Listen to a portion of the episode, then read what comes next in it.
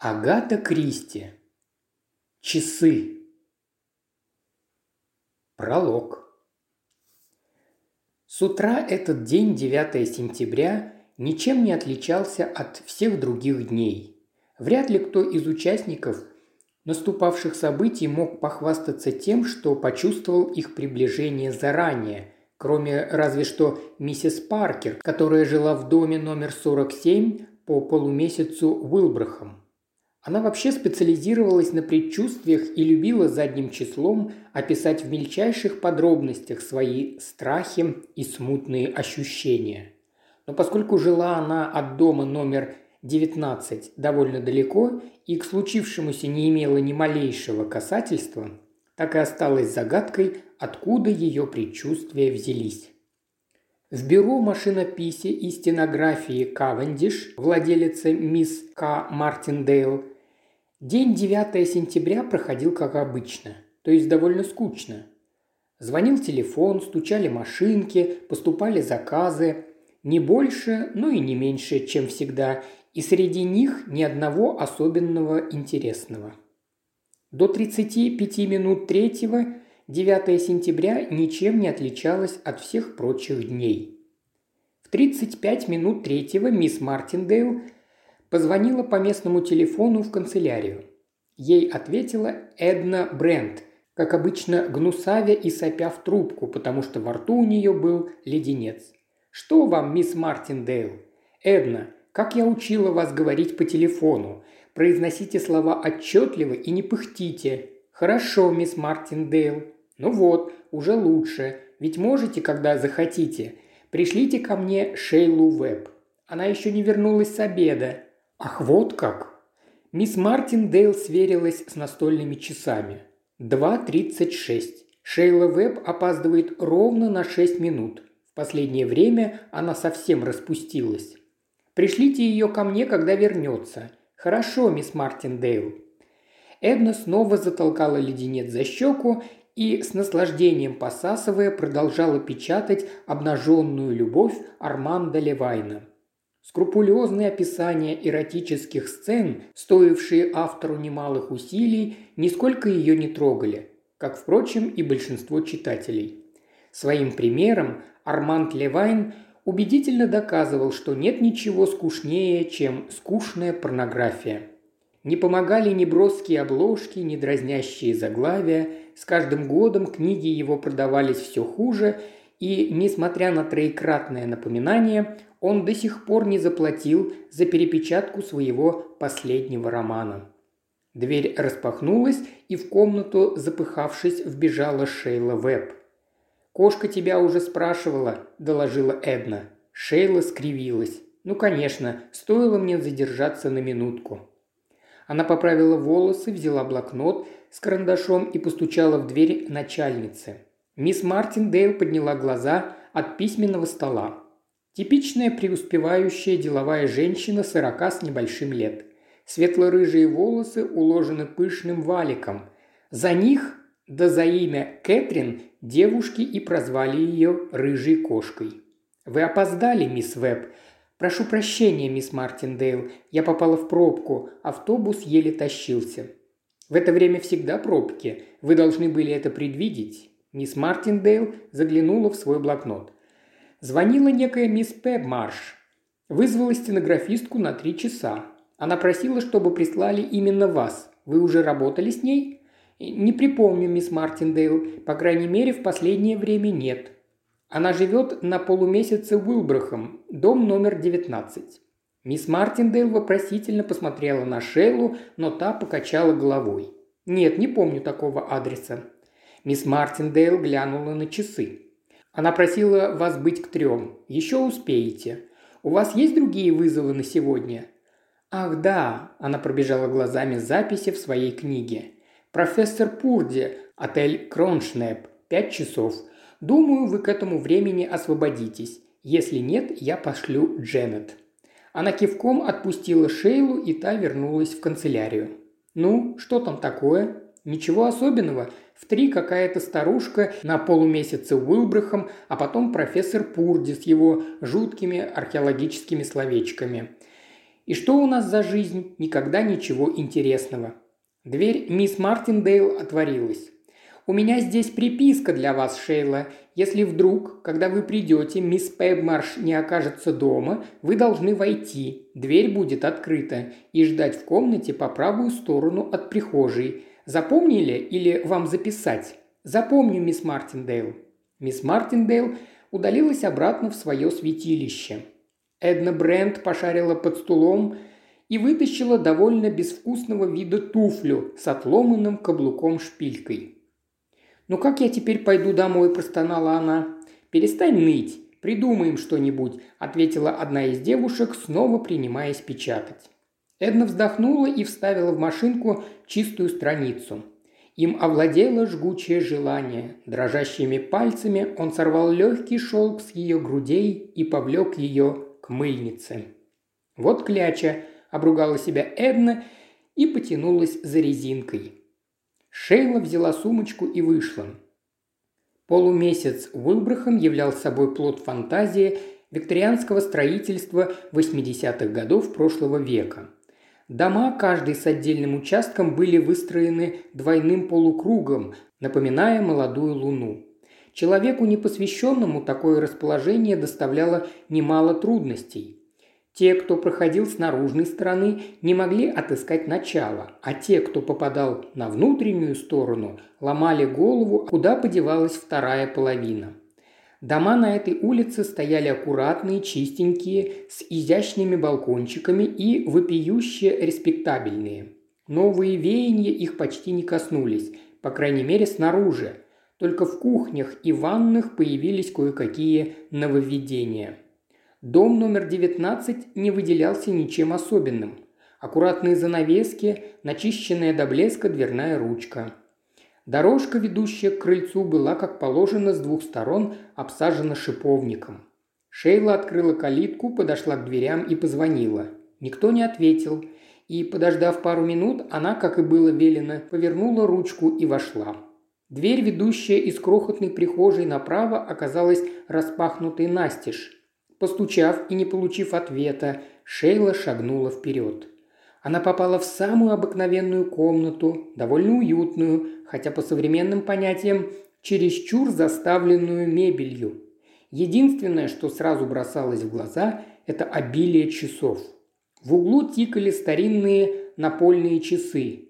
На каминной полке стояли часы дрезденского фарфора. На столе серебряные, на этажерке возле камина изящные золотые часики. А на тумбочке у стола дорожные часы в потертом кожаном футляре, на котором полустертыми золотыми буквами было написано «Розмари». Шейла с удивлением уставилась на серебряные часы. На них было около десяти минут пятого. Бросив взгляд на каминную полку, она убедилась, что и там часы показывают то же самое – Шейла вздрогнула, потому что сверху раздалось шипение и хрип. На стене из резных деревянных часов выскочила кукушка и трижды отчетливо и громко проговорила «ку-ку, ку-ку, ку-ку». Звук был резкий, почти зловещий. Кукушка спряталась, и дверца за нею со стуком захлопнулась. Шейла усмехнулась и подошла к дивану. И тут Вздрогнув, отшатнулась и замерла. На полу лежал труп мужчины. Его полуприкрытые глаза ничего не выражали. На груди по серому костюму расплылось темное пятно. Шейла машинально нагнулась. Коснулась щеки, холодная. Ладони тоже. Дотронулась до мокрого пятна и в ужасе отдернула руку. В этот момент снаружи хлопнула калитка, и Шейла инстинктивно повернулась к окну. По дорожке быстрыми шагами шла женщина. Шейла сглотнула комок, в горле пересохло. Она стояла как вкопанная, не в силах ни двинуться, ни закричать, и тупо смотрела перед собой. Дверь отворилась, и в комнату вошла высокая пожилая женщина с хозяйственной сумкой в руке. Ее седые волнистые волосы были зачесаны назад, Большие красивые голубые глаза смотрели сквозь Шейлу, не замечая. Шейла попыталась заговорить, но у нее лишь вырвался судорожный писк. Голубые глаза обратились к ней, и женщина резко спросила «Кто здесь?» «Я... я...» Шейла запнулась, и женщина стремительно пошла в ее сторону. И тут Шейла закричала «Стойте! Там оно! Он! Не наступите! Он мертвый!» Глава первая.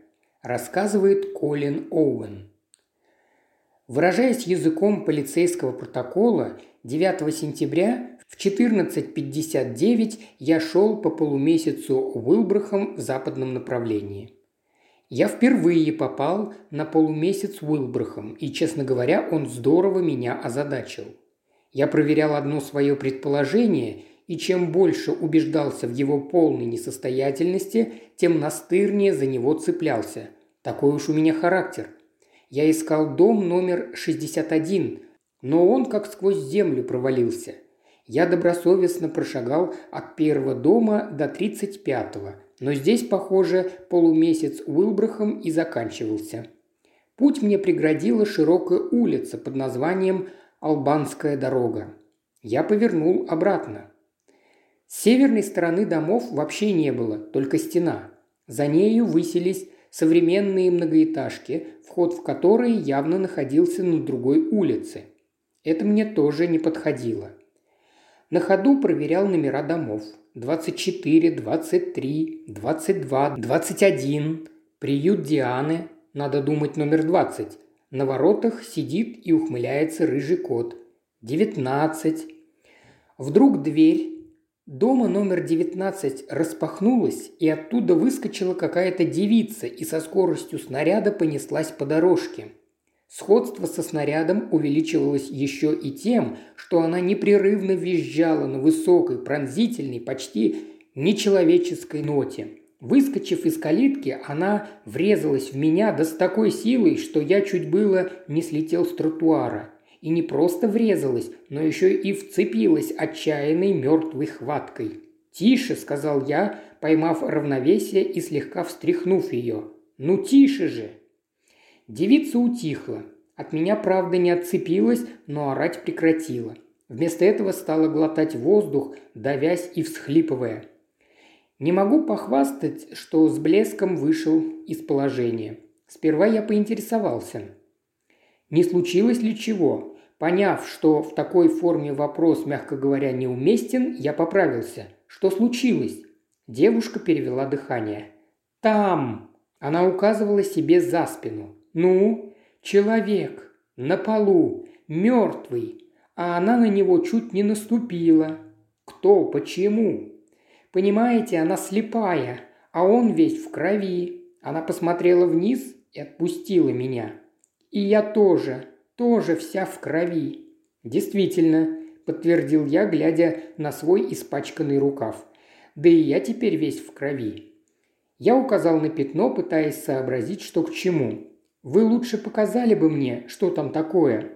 Но ее затрясло от одной только мысли.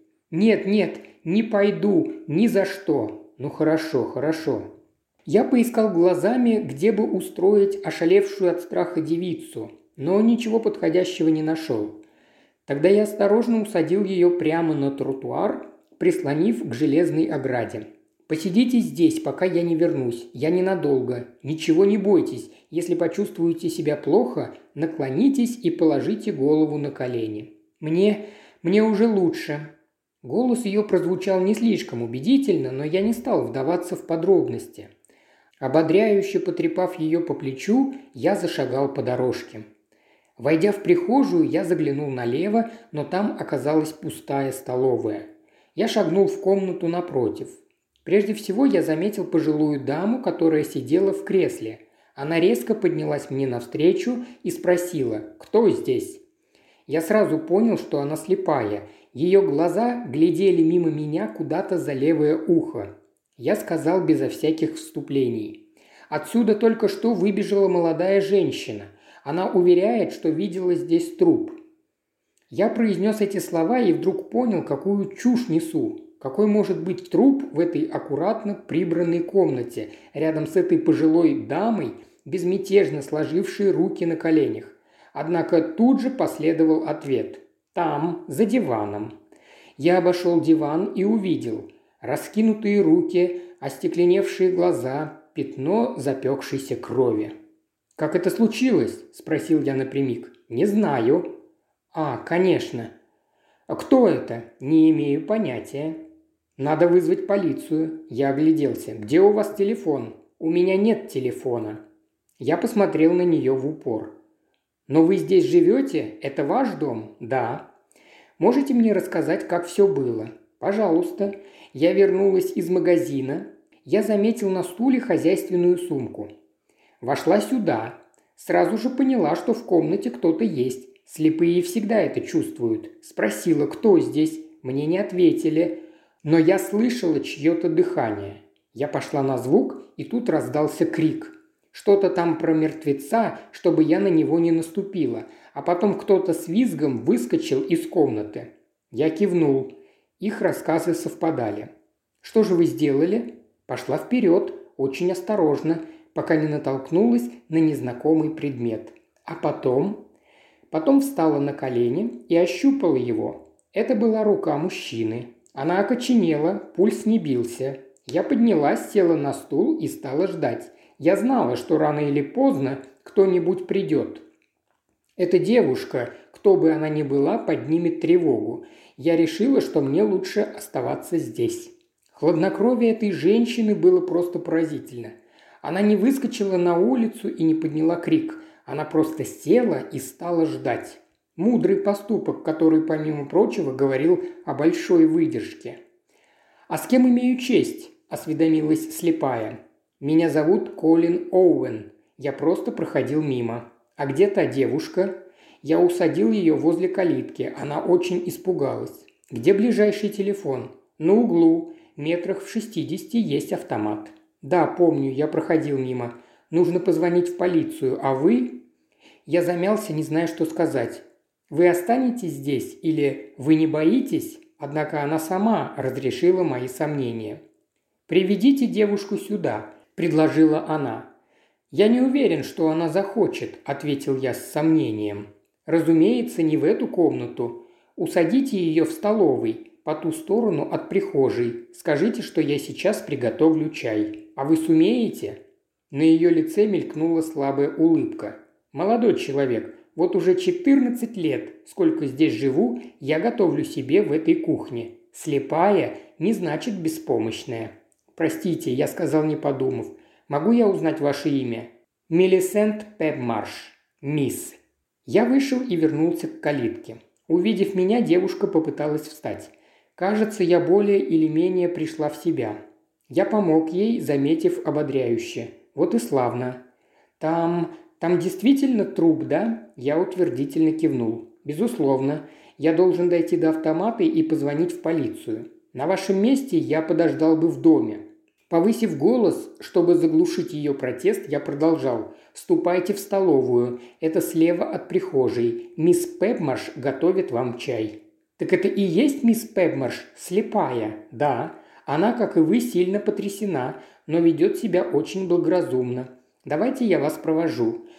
До прихода полиции вы успеете выпить чашку чая, это вас взбодрит». Я взял ее за плечи и повел по дорожке. Потом усадил в столовой и побежал к автомату. «Полицейский участок Краудина», – произнес бесстрастный голос. «Могу я поговорить с инспектором уголовной полиции Харткаслом?» Голос насторожился. «Я не уверен, что он здесь. Кто это говорит? Передайте, что звонит Колин Оуэн. Подождите, пожалуйста». Через минуту раздался голос Дика Харткасла. «Колин? А я думал, ты еще не вернулся. Ты откуда?» «Из Краудина. Точнее, с полумесяца Уилбрахом. Тут в доме номер 19 лежит труп мужчины. Похоже, его зарезали минут 30 назад. Кто его обнаружил? Ты? Нет, я просто шел мимо. Вдруг из дома выскакивает какая-то девица, точно угорелая кошка, чуть не сбивает меня с ног и верещит, что в доме труп, а слепая того и гляди на него наступит. «Слушай, ты меня не разыгрываешь?» В голосе Дика послышалось подозрение. «Согласен, звучит неправдоподобно, но это чистая правда. Слепую зовут мисс Мелисент Пебмарш, она владелица дома». Так она наступила на мертвеца? Да нет же. Но могла, поскольку слепая и не знала, что он там. Ладно, начинаю действовать. Дождись меня. А куда ты дел девицу? Они с мисс Пебмарш пьют чай. Дик заметил, что это здорово смахивает на семейные посиделки. Глава вторая. Власть в доме номер 19 по полумесяцу Уилбрахам перешла к представителям закона. Врач, фотограф, судебный эксперт прибыли на место происшествия и уверенно взялись за привычное дело. Последним явился инспектор Харкасл, высокий мужчина с непроницаемым лицом и выразительными бровями. Он смахивал на божество, призванное следить, чтобы им же запущенная в ход машина работала без сбоев. Осмотрев тело и, перекинув пары слов с врачом, он прошел в столовую, где над пустыми чайными чашками сидели Мелисент Пебмарш, Колин Оуэн и стройная темноволосая девушка с испуганными глазами. Очень недурна собой, мимоходом отметил про себя инспектор. Он представился мисс Пебмарш, инспектор уголовной полиции Харткасл. Про мисс Мелисент Пебмарш он и раньше кое-что слышал, хотя встречаться с ней по службе ему ни разу не приходилось. Ему было, например, известно, что когда-то она работала учительницей, а теперь преподает чтение методом Брайля в школе Аронберга для детей-инвалидов. То, что в ее тихом, аккуратном домике оказался труп, выглядело дикой несообразностью, но несообразности происходят куда чаще, чем принято считать. «Боюсь, мисс Пебмарш, это ужасное событие вас сильно потрясло», – начал Харткасл. «Но мне необходимо, чтобы каждый из вас рассказал о случившемся как можно подробнее. Насколько я понимаю, первое тело обнаружила мисс...» Он бросил взгляд на записную книжку. «Шейла Веб. Если вы не возражаете, мисс Пебмарш, я хотел бы побеседовать с мисс Веб на кухне, где нам никто не будет мешать». Он открыл дверь в кухню и пропустил девушку вперед. За покрытым клеенкой столом уже устроился молодой констебль в штатском, который что-то старательно писал. «Здесь вам будет удобно», – сказал Харткасл, пододвигая к девушке стул, сделанный на манер виндзорского кресла. Она присела, явно нервничая и не сводя с инспектора больших испуганных глаз. Харткасл чуть не сказал «Да не съем я тебя, крошка», но вовремя остановился и начал так. «Вам не о чем беспокоиться, мы просто пытаемся прояснить картину случившегося. Итак, вас зовут Шейла Веб. Где вы живете?» «Пальмерстонское шоссе 14 за газовым заводом». «А, понятно. И работаете, я полагаю?» Да, в машинописном бюро мисс Мартиндейл. Полностью оно называется Бюро машинописи и стенографии Кавендиш, так? Да. И давно вы там работаете? Почти год. Точнее говоря, 10 месяцев. Ясно. Ну а теперь расскажите, как вы оказались в доме номер 19 по полумесяцу Уилбрахам? Дело было так. Шейла заговорила увереннее – Мисс Пебмарш позвонила к нам в бюро и вызвала на три часа стенографистку. И когда я вернулась с обеда, мисс Мартиндейл послала меня сюда. У вас всегда так делается? То есть вы были очередная по списку или как? Не совсем. Мисс Пебмарш вызвала именно меня. Вызвала именно вас. Харткасл отметил этот факт движением бровей. «Ясно. Вы работали с ней раньше?» «Нет, никогда. – решительно отрезала Шейла. «Никогда? Вы уверены?» «Абсолютно уверена. Ее вряд ли забудешь, правда? Что и странно». «Действительно странно. Ну ладно, оставим пока.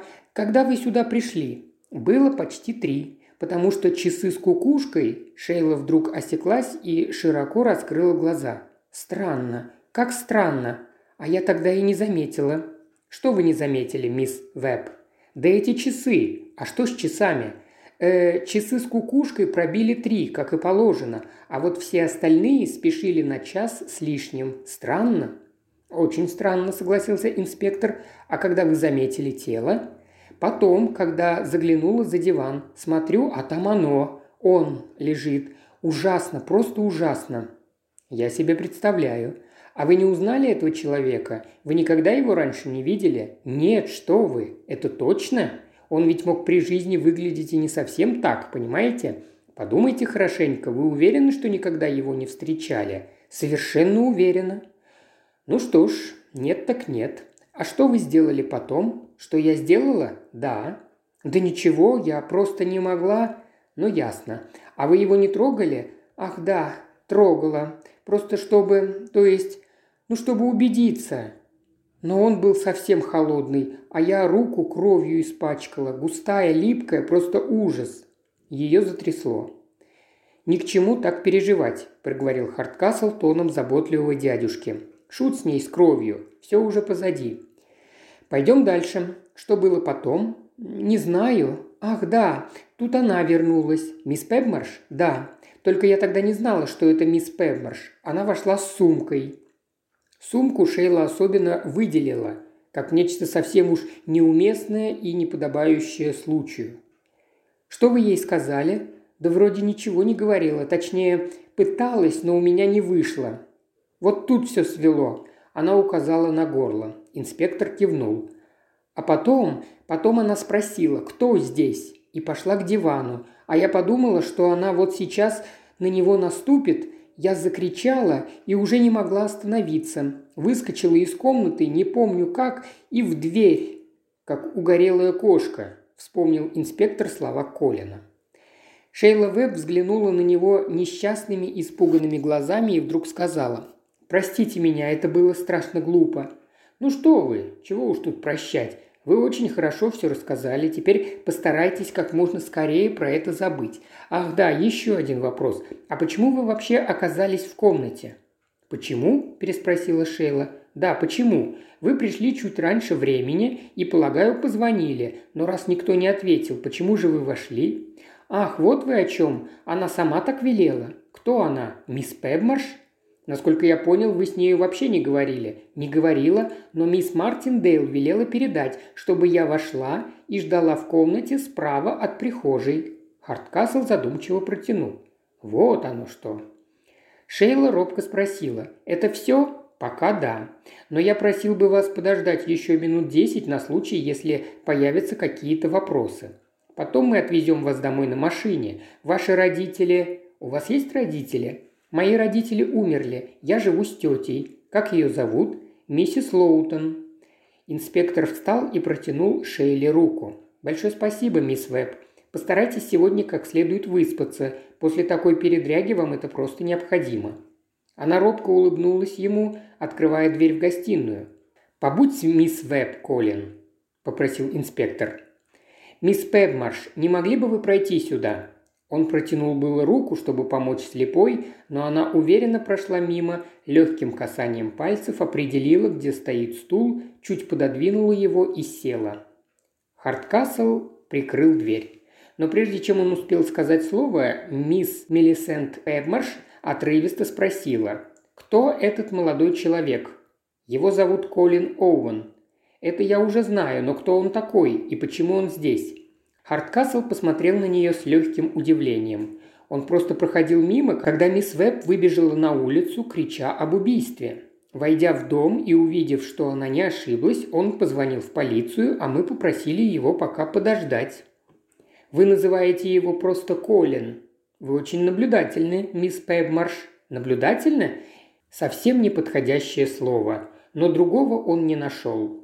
Колин Оуэн действительно мой друг, хотя мы довольно давно не виделись. Он, понимаете ли, их теолог. А, понятно. А теперь, мисс Пэбмарш, не могли бы вы рассказать об этом в высшей степени странном событии? Я охотно расскажу то, что знаю, но знаю я немного. Кажется, вы живете здесь уже довольно давно. С 59 -го года. Я учительница, вернее, была учительницей. Когда выяснилось, что зрение мое спасти невозможно, и я вскоре ослепну, я освоила шрифт Брайля и различные методики обучения слепых. Теперь я работаю в школе Аронберга для детей-инвалидов. Понятно. Давайте вернемся к сегодняшним событиям. Вы никого не ждали? Нет. Я прочитаю описание убитого, возможно, оно кого-нибудь вам напомнит. Рост 5 футов, 9 или 10 дюймов. Около 60 лет, темные волосы с проседью, карие глаза, гладко выбритый подбородок. Сложение плотное, но не полный. Руки чистые, ухоженные, одет в темно-серый костюм. По виду похож на клерка, бухгалтера, юриста, словом, человека умственного труда. Подходит это к кому-нибудь из ваших знакомых? Мисс Пеммерш задумалась. Пожалуй, нет. Хотя ваше описание очень расплывчато и подошло бы ко многим. Этот человек наверняка не из моих близких знакомых, хотя я, возможно, встречала его раньше. Вам никто в последнее время не писал, что собирается зайти? Никто. Хорошо. Итак, вы позвонили в бюро Кавендиш, вызвали стенографистку и... Она прервала. Прошу прощения, я ничего такого не делала. Вы не звонили в Кавендиш и не... Хардкасл от изумления лишился дара речи. «У меня даже нет телефона. На углу есть автомат. Это верно, но уверяю вас, инспектор, я не вызывала никаких стенографисток и никогда, повторяю, никогда не звонила ни в какой Кавендиш. И вы не просили, чтобы к вам прислали мисс Шейлу Веб? Я сегодня впервые услышала это имя. Хардкасл смотрел на нее в недоумении. «Однако вы не заперли входную дверь», – заметил он. «Днем я ее почти никогда не запираю. А если кто-нибудь заберется в дом, что, похоже, на сей раз и произошло», – сухо проговорила мисс Пебмарш. Судя по данным экспертизы мисс Пебмарш, этот человек умер между половиной второго и без четверти три. Где вы были в это время? Мисс Пебмарш подумала. В половине второго я как раз вышла за покупками. Не могли бы вы вспомнить, в каких именно магазинах вы были? Конечно, сначала я пошла на почту, ту, что на Албанской дороге. Отправила посылку и купила марки. Потом в канцелярский магазин, к Филду и Рену за кнопками и булавками. После этого я вернулась домой. Могу сказать точно во сколько, потому что часы с кукушкой пробили три. Когда я подходила к калитке, я услышала их с улицы. А другие часы? Простите? Дело в том, что все остальные часы спешат больше, чем на один час. Спешат вы имеете в виду напольные часы в углу?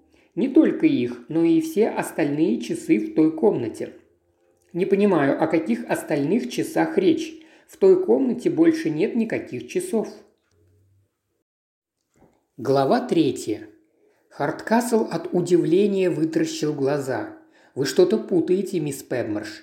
А часы дрезденского фарфора на каминной полке, а французские часики из золоченной бронзы, а серебряные переносные часы и еще, да, еще те, на которых написано «Розмари». На сей раз удивилась мисс Певмарш. «Кто-то из нас, инспектор, явно не в своем уме. У меня никогда не было ни часов дрезденского фарфора, ни этих, как вы сказали, часов с надписью «Розмари», ни французских бронзовых, ни... что там еще? Серебряные переносные часы», – машинально подсказал инспектор. И таких тоже не было. Если не верите, спросите женщину, которая у меня убирает. Ее зовут миссис Куртон». Инспектор Харткасл был совершенно сбит с толку. Мисс Пебмарш говорила уверенным и твердым тоном человека, который не сомневается в своей правоте. Инспектор помолчал, пытаясь переварить новую информацию. Потом встал со стула. «Мисс Пебмарш, вы не могли бы пройти со мной в соседнюю комнату?»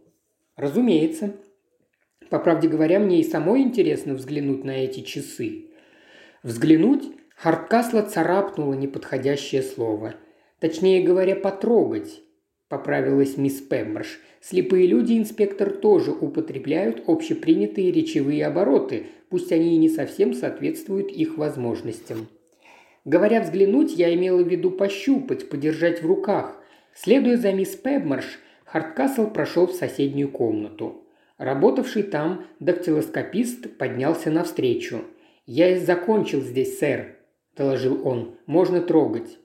Харткасл кивнул, взял дорожные часики с надписью «Розмари» и вложил в руки мисс Пебмарш. Она тщательно ощупала их. «Самые обыкновенные дорожные часы», – заметила она, – «в обычном кожаном футляре. Но это не мои часы, инспектор, и я могу с уверенностью сказать, что когда в половине второго уходила из дому, их тут не было. Спасибо». Инспектор забрал их назад и осторожно снял с каминной полки часы дрезденского фарфора. «Аккуратнее», предупредил он, передавая их мисс Пепмарш. «Они очень хрупкие». Мисс Пепмарш, осторожно, едва касаясь, ощупала часы кончиками пальцев. Потом покачала головой. «Должно быть прелестные часики, но не мои. Где, вы говорите, они стояли?» «В правом углу на каминной полке. Там должен стоять фарфоровый подсвечник. Один из пары.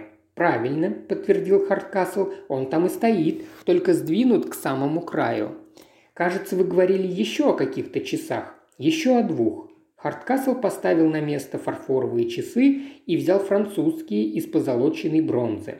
Мисс Пеммерш быстро пробежала по ним пальцами и вернула. «Нет, это тоже не мои». Так же быстро она возвратила и серебряные.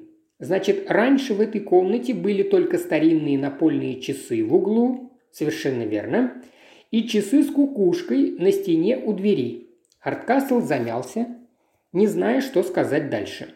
Он пристально разглядывал свою собеседницу, благо был уверен, что она этого не заметит.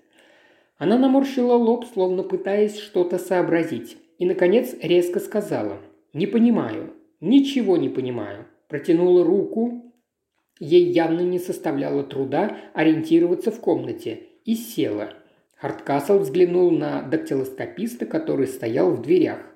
«Вы осматривали эти часы?» «Конечно, сэр. На золотых часах вообще нет отпечатков, но это понятно. Слишком гладкая поверхность.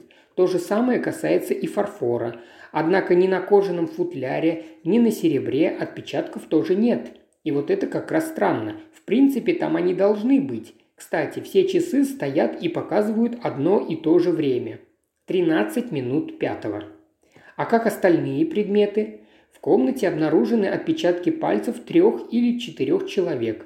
Все предположительно женские. Содержимое карманов убитого на столе. Он кивнул на сложенные кучкой предметы. Хардкасл подошел поближе. Бумажник с банкнотами на сумму 7 фунтов 10 шиллингов, несколько монет, шелковый носовой платок без метки, коробочка желудочных пилюль и визитная карточка. Хардкасл прочел Мистер Корри, страховая компания «Метрополис». Денверская 7, Лондон, В2. Хардкасл вернулся к дивану, на котором сидела мисс Пепмарш. «Вы случайно не вызывали агента из страховой компании?» «Из страховой компании?» «Нет, не вызывала». «Из страховой компании «Метрополис», – уточнил Хардкасл. Мисс Пепмарш покачала головой. Никогда про такую не слышала. А вы не собирались заключать страховку? Нет. Дом застрахован на случай кражи или пожара в страховой компании Джоба. У них тут есть филиал.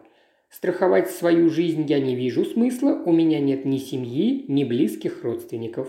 «Понятно», – сказал Хардкасл. «Вам о чем-нибудь говорит имя Корри? Мистер Корри». Он пристально следил за выражением ее лица, но оно нисколько не изменилось. «Корри», – повторила она и покачала головой. «Не совсем обычное имя, верно? Нет, первый раз слышу и никого с таким именем не знаю. Это имя убитого, да?» «По всей видимости», – отозвался Хардкасл. Мисс Пегмарш спросила, чуть поколебавшись. «Вы, наверное, хотите, чтобы я э, ощупала?» Он понял с полуслова. «А вы согласитесь, мисс Пегмарш? Вам не будет неприятно? Я в этом плохо разбираюсь, но, наверное, пальцы скажут вам больше, чем любые описания». «Безусловно», – согласилась мисс Пеммерш. «Мне действительно не очень приятно, но если вы полагаете, что это вам поможет, я готова». «Огромное спасибо», – сказал Харткасл. «Если позволите, я проведу вас». Он отвел ее за диван, показал, где опуститься на колени и осторожно положил ее руки на лицо убитого – Судя по виду, мисс Пебмарш сохраняла полное хладнокровие. Ее пальцы коснулись волос, ушей, чуть задержались за левым ухом, проследили линию носа, рта, подбородка. Наконец она покачала головой и поднялась. Теперь я очень ясно его себе представляю и совершенно убеждена, что никогда раньше не встречала этого человека. Дактилоскопист уже сложил свои инструменты и вышел – но тут он просунул голову в дверь. «За ним приехали», – сообщил он, указывая на тело. «Можно забирать?» «Да», – ответил Харткасл. «Сядьте, пожалуйста, вот здесь, мисс Певмарш». Он усадил ее в сторонке. В комнату вошли двое, вынос тела покойного мистера Корри был совершен быстро и профессионально. Хардкасл проводил носилки до калитки, а потом вернулся к мисс Певмарш и сел с нею рядом. «История очень загадочная, мисс Певмарш», – начал он. «Я хотел бы еще раз уточнить основные пункты, чтобы убедиться, что ничего не перепутал. Поправьте, если я ошибусь. Итак, вы не ждали сегодня никаких посетителей, вы не наводили справок насчет страховки и не получали из страховой компании никаких писем с уведомлением о том, что они намерены направить к вам агента, верно? Все верно. Вы не звонили в бюро Кавендиш и не просили, чтобы к вам в три часа прислали стенографистку. Тоже верно. Когда в половине второго вы ушли из дому, в этой комнате были только двое часов – напольные и с кукушкой, никаких других. Мисс Пегмарш помедлила с ответом. Строго говоря, в этом я не вполне уверена, поскольку я не вижу. Я могла просто не заметить, что в комнате появились какие-то новые предметы, но я могу ручаться, что их тут не было утром, когда я делала уборку. Тогда все было как обычно – Эту комнату я всегда убираю сама, потому что уборщицы небрежно обращаются с хрупкими безделушками. А утром вы выходили из дому? Да. В 10 я, как всегда, ушла на занятия. Уроки у меня заканчиваются в 15 минут первого. Я вернулась домой примерно без четверти час, приготовила себе омлет, выпила чашку чаю и, как уже говорила, в половине второго пошла в магазин. Кстати, ела я на кухне и в эту комнату не входила». «Ясно», – сказал Хардкасл. «То есть вы хотите сказать, что в 10 утра никаких лишних часов здесь не было, и когда они появились, сказать трудно. Об этом вам лучше спросить миссис Куртон, которая здесь убирает. Она приходит в 10 и уходит, как правило, около 12. Она живет на Диперской улице, дом номер 17. Спасибо, мисс Певмарш. Итак, я еще раз перечислю, что нам известно, и буду очень рад узнать ваше мнение по этому поводу. Сегодня в течение дня кто-то принес сюда часы. Четыре штуки. Стрелки у них у всех стоят на 13 минут пятого. Кстати, вам это время ни о чем не говорит? 13 минут пятого? Мисс Пебмарш покачала головой. Нет, ни о чем. Ладно, оставим часы и перейдем к убитому. Вряд ли ваша уборщица впустила бы его и оставила в доме, если не имела на то вашего распоряжения. Но об этом мы спросим ее саму. Видимо, этот человек пришел повидаться с вами официально или по личному делу. Между половиной второго и без пятнадцати три его убили. Похоже, он пришел по вызову, но вы говорите, что ничего об этом не знаете. Предположительно, он страховой агент, но тут вы опять ничем не можете нам помочь. Дверь не была заперта, он вошел и решил вас дождаться. Но зачем? Представления не имею, нетерпеливо ответила мисс Пеммерш. Так вы думаете, что этот, как там его, Корри, принес все часы с собой? Я не вижу никакой коробки, заметил инспектор. Вряд ли он принес бы все четыре штуки в карманах. А теперь, мисс Пеммерш, очень важный вопрос – не приходит ли вам в голову что-нибудь такое, что было бы связано с часами или, может быть, со временем вообще? 13 минут пятого. 4 часа 13 минут. Она покачала головой.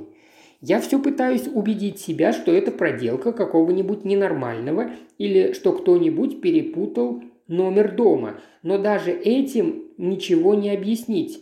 Нет, инспектор, ничем не могу вам помочь. В комнату заглянул молодой констебль. Хардкасл вышел с ним в прихожую, дошел до калитки. Там они о чем-то договорились. «Теперь можно отвезти девушку домой», – сказал он. «Она живет на Пальмерстонском шоссе, дом номер 14».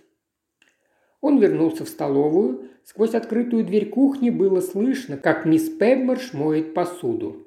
Инспектор встал у косяка. Мне придется забрать часы, мисс Пебмарш. Я оставлю вам расписку.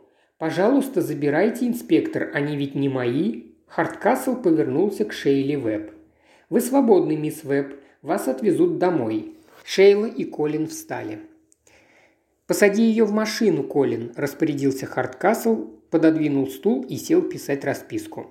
Колин и Шейла пошли к калитке. Вдруг девушка остановилась. «Простите, я забыла перчатки». «Сейчас принесу. Не надо, я помню, куда их положила. Теперь мне не страшно, его же уже увезли». Она сбегала в дом и почти сразу вернулась.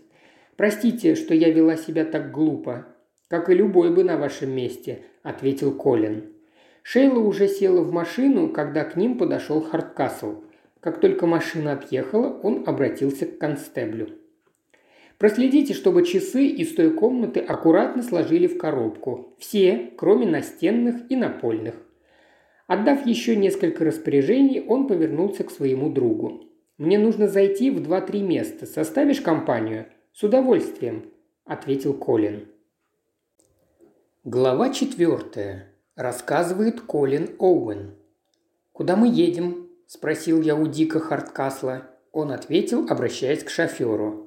Машинописное бюро Кавендиш. Это на Дворцовой улице, от набережной направо. Слушаю, сэр. Машина тронулась. Снаружи уже собралась кучка народу. Все зачарованно глазели на дом. Рыжий кот по-прежнему сидел на столбике у ворот приюта Дианы. Правда, умываться он перестал, выпрямил спину и слегка поводил хвостом. Его взгляд, направленный поверх голов, выражал то полное равнодушие к человеческому роду, которое присуще только кошкам и верблюдам. «Сначала в бюро, потом к уборщице. Именно в таком порядке», – сказал Дик. «Времени уже довольно много». Он глянул на часы. «Пятый час». Помедлив добавил. «А девушка очень хороша, правда?» «Ничего», – согласился я. Дик посмотрел на меня с участливым интересом. Однако истории рассказывает довольно странно. Так что чем скорее мы их проверим, тем лучше. Уж не думаешь ли ты, что она... Он оборвал меня на полусловие. Меня всегда интересовали люди, которым выпадает счастье найти труп. Но девица едва не спятила со страха. Слышал бы ты, как она орала. Он бросил на меня еще один загадочный взгляд и повторил, что девушка очень хороша собой. «А как тебя-то занесло на полумесяц, Колин? Ты что, приехал полюбопытствоваться нашей изысканной викторианской архитектурой? Или еще с какой-нибудь целью?» «С целью. Я искал дом номер 61, но так и не нашел. Может, такого вообще нет?» «Есть? Как же нет? Последний дом там, кажется, 88 или что-то вроде того. Но я честно дошел до дома номер 28, на нем, похоже, полумесяц и кончается. Да, поначалу это всех сбивает с толку, но если бы ты повернул направо по албанской дороге, а потом еще раз направо, то попал бы на вторую половину полумесяца. Там дома построены в два ряда. Двойным полукругом, понимаешь? Садики примыкают друг к другу с задней стороны. «А, понятно», – сказал я наконец, когда он растолковал мне всю эту сложную географию как с лондонскими площадями. Площадь Анслоу помнишь? Или Кадуген? Половина домов на площади относятся непосредственно к ней, а остальные – к какой-нибудь улице или переулку. Даже таксисты иногда путаются. Значит, дом номер 61 все-таки существует. Ты не помнишь, кто там живет? В 61-м? Сейчас. Да, точно, Блант, строительный подрядчик. Подрядчик? огорчился я. «Вот незадача». «Тебя подрядчик не устраивает?» «Абсолютно. Разве что он, может быть, недавно сюда переехал?» «Да нет, живет чуть ли не с рождения, у него здесь свое дело и уже довольно давно». «Какая неприятность!» «Он очень плохой подрядчик», – попытался вдохновить меня Дик, – «и материалы у него паршивые. Его дома поначалу выглядели вроде и ничего, но очень скоро все в них начинает ломаться и разваливаться не особенно чист на руку, не брезгует всякими махинациями, но пока ни разу не попался. Зря стараешься, Дик. Человек, которого я ищу, должен быть образцом всех добродетелей. Около года тому назад у Бланда появились деньги. Его жена получила наследство. Она канадка, приехала сюда во время войны. Здесь с Бландом и познакомилась. Ее родные были против их брака и с тех пор порвали с ней всякие отношения. но в прошлом году умер ее двоюродный дедушка, а сын его погиб в автокатастрофе, да и вообще война и все такое. Словом, из всей семьи осталась одна только миссис Блант. Ей старик и завещал деньги.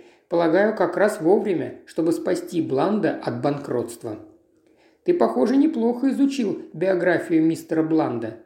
Ну, видишь ли, когда человек в одночасье вдруг становится богачом, финансовое управление обычно начинает интересоваться, а не было ли тут каких темных делишек. Но на сей раз проверка показала, что все в порядке.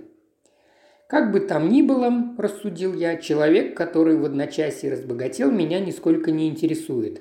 Мне нужна фигура совсем иного сорта. Иного сорта? Все по тому же поводу? Я кивнул. «Так ты с этим покончил или еще нет?» «Трудный вопрос», – ответил я уклончиво.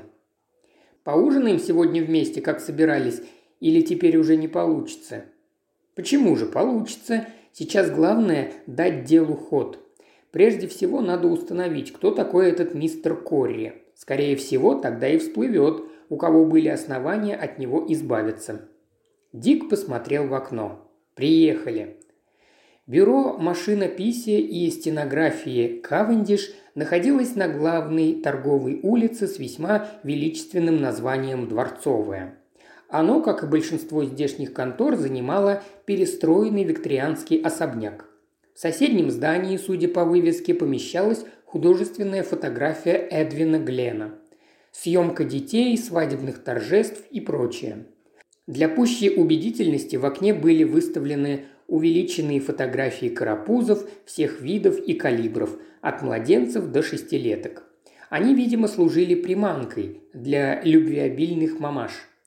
Тут же красовались несколько молодых пар, смущенные юнцы и сияющие девицы.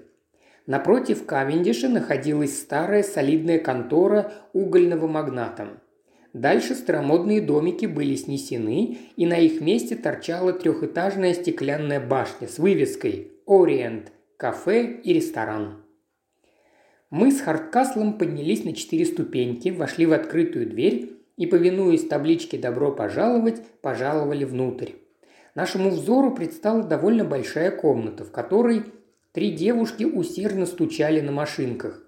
Две из них не обратили на наше появление никакого внимания – Третья, которая сидела прямо напротив двери за столом с телефоном, прервала свое занятие и посмотрела на нас вопросительно. Она что-то сосала, видимо, леденец. Затолкав его языком за щеку, она чуть гнусаве спросила. «Что вам угодно, джентльмены?» «Вы мисс Мартиндейл?» – осведомился Харткасл. «Нет, боюсь, сейчас она говорит по телефону». Тут раздался щелчок, девушка сняла трубку, повернула переключатель и доложила. «К вам двое мужчин, мисс Мартиндейл». Она подняла на нас глаза. «Могу я узнать ваши имена?» «Харткасл», – представился Дик. «Мистер Харткасл». «Мистер Харткасл, мисс Мартиндейл». Она положила трубку и встала. «Сюда, пожалуйста». Мы подошли к двери, на которой висела медная табличка с надписью «Мисс Мартиндейл». Девушка прижалась к косяку, пропуская нас, проговорила «Мистер Харкасл» и скрылась. Мисс Мартиндейл сидела за большим письменным столом. Это была, деловид... Это была делового вида женщина лет 50 со светло-рыжими уложенными... уложенными валиком волосами и острым взглядом – она оглядела нас по очереди. «Мистер Харткасл?» Дик протянул ей свою визитную карточку. Я, чтобы не мешать, устроился на стуле у дверей. Мисс Мартиндейл приподняла рыжие брови с недоумением и некоторым неудовольствием. «Инспектор уголовной полиции Харткасл? Чем могу служить, инспектор?» «Я хотел бы задать вам несколько вопросов, мисс Мартиндейл. Надеюсь, вы сумеете мне помочь?» Судя по голосу, Дик намеревался ее очаровать. Я со своей стороны сомневался, возможно ли очаровать мисс Мартиндейл. Она была из тех женщин, которых французы метко называют «феминистка». Я занялся изучением обстановки. На стене над головой мисс Мартиндейл были развешаны фотографии с автографами. Я узнал писательницу Ариадну Оливер, автора детективных романов, с которой был немного знаком. Поперек фотографии было четко, крупно написано «Искренне ваша Ариадна Оливер». «С благодарностью Гарри Грегсон», гласила надпись на портрете известного билетриста, умершего лет 16 назад. «Вечно ваша, Мириам», красовалась на изображении Мириам Хок, известной своими любовными повествованиями. Эротика была представлена портретом робкого на вид лысеющего человечка, который мелко нацарапал с признательностью Арманд Левайн. Во всех этих трофеях проглядывало что-то общее. Мужчины, одетые в строгие костюмы, курили трубки, а дамы глядели серьезно и кутались в меха. Пока я осматривался, Харткасл задавал вопросы. «У вас работает некая мисс Шейла Веб?» «Совершенно верно, но, боюсь, она сейчас занята, по крайней мере...» Мисс Мартиндейл спросила в телефон. «Эдна, Шейла Веб еще не вернулась?» «Пока нет, мисс Мартиндейл». Мисс Мартиндейл положила трубку. «Шейла ушла на вызов», – объяснила она. «Вообще-то ей бы уже пора освободиться. Впрочем, она могла поехать прямо в отель Кроншнеп, что в конце набережной. Клиент просит ее быть там в пять». «Понятно», – сказал Харткасл. «А не могли бы вы рассказать мне о мисс Веб?» «Я мало что про нее знаю. Она работает у меня...» «Сейчас, минуточку. Да, почти год. Работает довольно неплохо. А вы не знаете, где она работала раньше?» Если вам действительно необходимо это знать, инспектор Харткасл, я могу посмотреть в ее бумагах. Насколько я помню, она работала в Лондоне и, судя по рекомендации, работала весьма успешно. Кажется, в какой-то посреднической фирме, у агентов по продаже недвижимости или что-то в этом роде. Вы говорите, она хорошо справляется со своими обязанностями? Приемлемо, ответила мисс Мартиндейл, которая явно была не слишком щедра на похвалы но не блестяще. Нет, этого бы я не сказала. У нее неплохая скорость, пристойный уровень образования, она внимательно и чисто печатает. А помимо работы вам что-нибудь о ней известно? Нет. Кажется, она живет с теткой. Мисс Мартиндейл встревожилась. «Могу я узнать, инспектор, почему вас так интересует Шейла? Она что-нибудь натворила?» «Не совсем так. А вам знакомо имя мисс Миллисент Пебмарш?» «Пебмарш», – повторила мисс Мартиндейл, наморщив рыжие брови. «Пожалуй...» «Ах, да, конечно. Это ведь та клиентка, к которой ушла Шейла Веб. Она вызвала стенографистку на три часа». «Как был сделан заказ?» По телефону мисс Пэб Марш позвонила сюда, сказала, что ей нужна стенографистка и попросила, чтобы это была Шейла Веб.